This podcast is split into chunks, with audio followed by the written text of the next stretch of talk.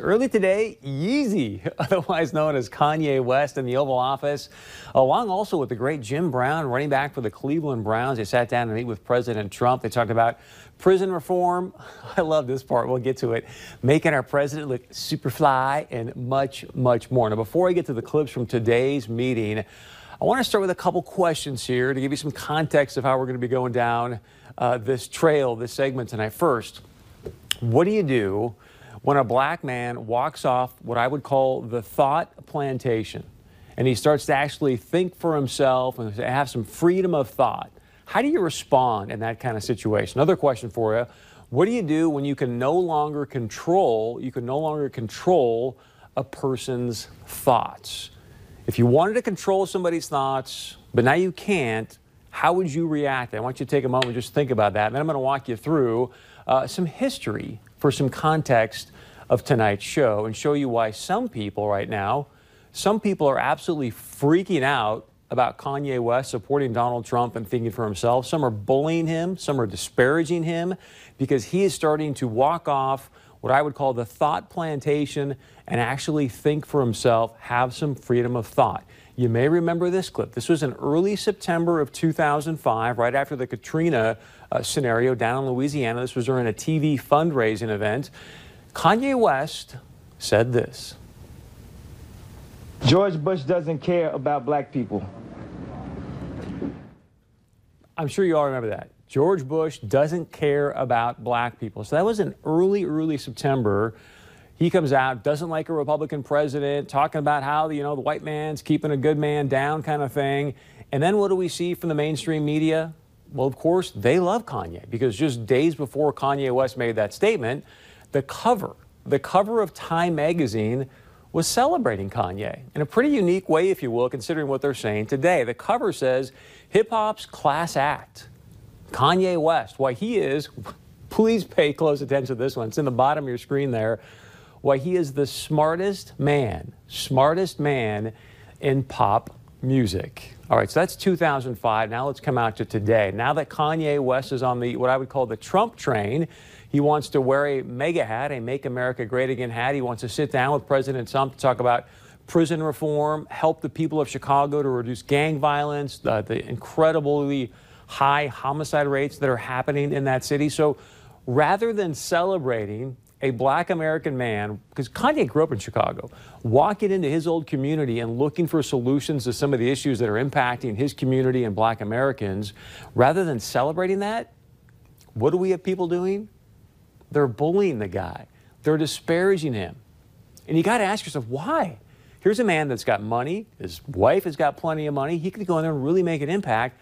Here's why people are freaking out. And this is why they're using what I call the, the playbook, the smear campaign. I'm going to give you a prime example as I walk you through this. If, if you watch this show regularly, in fact, before I get to that, let, let me share with you this clip. This is last night, Don Lemon uh, he had a panel of guests on a show, and he asked him, he says, Hey, do you think President Trump is just going to use Kanye as a prop to win over black voters for the midterms?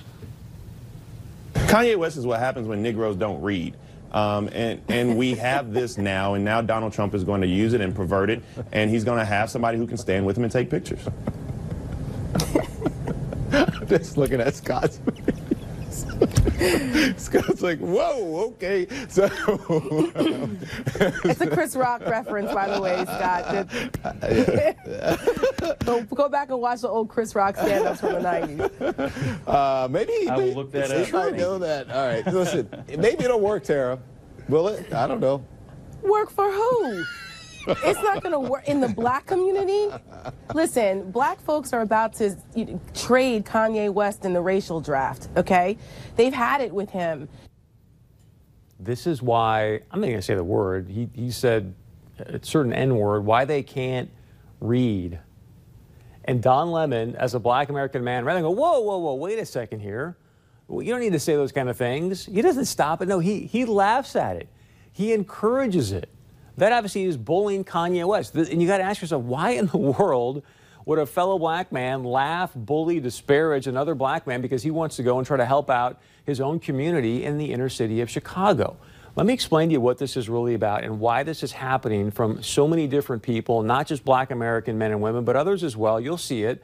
But if you watch Point of View regularly, I told you right after President Trump was elected, I said there will be one metric. There's going to be one real metric to watch during the Donald J. Trump presidency. The most important metric that you're going to watch, want to watch over the next two to four years. I told you this, I think it was December of 2016, January of 2017. I said, the most important metric black unemployment. Because if President Trump can get black unemployment to start to lower and he can start to sway over black Americans to vote for him, to vote for other Republicans, that means that Democrats, they won't be back in the White House for decades, maybe even generations. So what's happening here is they're trying to use this smear campaign, disparage and laugh at Kanye West, not just because he's having freedom of thought, but more important because even Donald Trump has said, hey, since Kanye's come out and supported me, since he started wearing the MAGA hats, Donald Trump has seen his poll numbers go up with black Americans. If you have more black Americans voting for Donald Trump and Republicans, that takes away Democrat power, and that, that is why you're seeing people start to freak out. It's not about Kanye West. It is about their own personal power. I want to play for you one more clip here uh, from the segment from CNN last night to share with you just, just how nuts things got, just how crazy people think they will say because they want to hold on to power. Now all of a sudden, Kanye, because he's put on a MAGA hat, and he's an attention whore like the president. He's all of a sudden now the, the, the model spokesperson. He's he's the token Negro of the of the Trump administration. This is ridiculous, and no one should be taking Kanye West seriously. He's clearly has issues. He's already been hospitalized you know, not to trivialize mental health issues, but I mean, obviously Kanye has taken a turn in a very strange way. You read any of his interviews, you look at, go back and reread his interview with Charlemagne the God. It's all over the place. So this is not exactly the best representation, to Bakari's point, especially on an issue as important as prison reform. There's a lot of other people who are so, much well, more well versed on this issue that are serious, other other than Kanye West. I mean, that, that is stunning to me. Token, again, N word there. Uh, that in and of itself is bad enough. But here, Kanye West himself said, You know, I feel like I'm having some issues here right now, It's maybe some mental issues, goes in, gets treatment for himself, and she wants to disparage that? If someone's going to have, again, the courage to go and say, Look, I may be having some challenges, I want to go get some help, shouldn't we be encouraging that rather than disparaging it? That is how badly these people are afraid because they might lose power. And the fact that someone actually is getting off, and I'm sure you saw the hashtag on Twitter, the walk away hashtag, they are walking away from that Democrat thought plantation. Do you understand the kind of courage it takes, the kind of plutonium? Plutonium spine that you have to have to be Kanye West to stand up to all these people trying to disparage you, tell you you're going to lose record sales, and say all the things that they're saying to try to scare this man literally scare this man back onto their particular thought plantation. The average Joe and Jan out there, they, they, don't, they don't have the courage to do that. That's why so many people go into that group think situation. So Kanye standing out on his own, and you can see how people obviously responding to that uh, on CNN and many other places. Now, the thing that was interesting is she used the reference to Kanye's MAGA hat, the Make America Great Again hat. So Kanye Again, having the courage to meet it head on, he said this today in the Oval Office with President Trump. It was something about when I put this hat on, it made me feel like Superman. You made a Superman. That was that's my favorite superhero. And you made a Superman cape. For me, also as a guy that looks up to you, looks up to Ralph Lauren, looks up to American industry guys, non-political.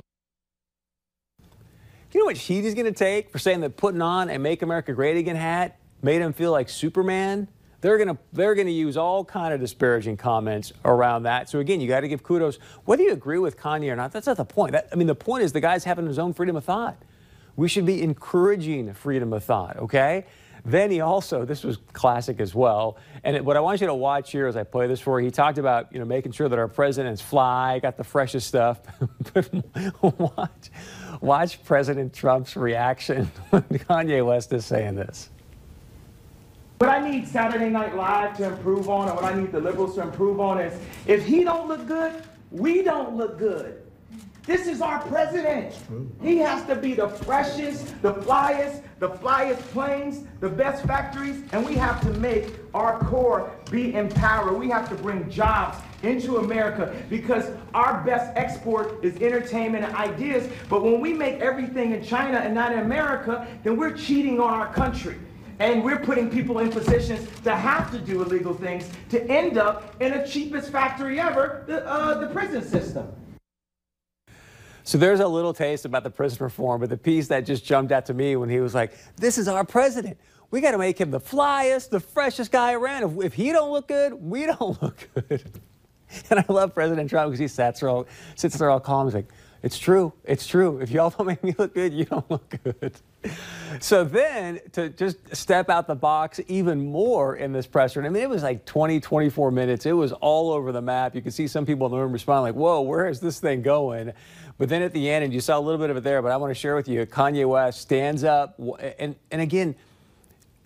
You've got to understand President Trump. He doesn't want to put anybody in a precarious situation. He understands eh, for someone to come out and support him, they're having the courage to do that. They're going to take a lot of backlash. And so President Trump tries to walk that fine line. You can see there's a, clearly a rapport between Kanye West and Jim Brown and President Trump. So President Trump starts to acknowledge both of them being in the room, and then Kanye does this. Standpoint, this was just set up to be a lunch of two people that I like and I guess they like me. And we're gonna have lunch. We're gonna talk. You said, you said, I guess you know I love you. I know. Did, did I? Did But I I? don't want to take. I don't want to put you in that spot. But No, I'm, I'm standing in that spot. I love this guy right here. Let me give this guy a hug right here. I love this guy right here. that's really Yeah. come here. That's, that's really nice.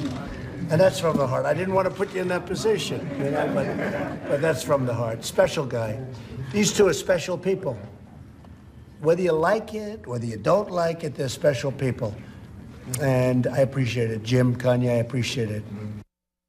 I just think that is fantastic. I'm standing in that spot. I love this man. I love you, man. Gets up, gives him a hug. I also want to play for you a couple clips from Jim Brown because one of the things that people aren't talking about today, because Kanye took obviously a lot of the oxygen out of the room, but as I mentioned before, they were there to talk about prison reform. What many people don't realize is for over 20 years now, Jim Brown's had a program called A Amer I Can, A M E R I C A N, Amer I Can.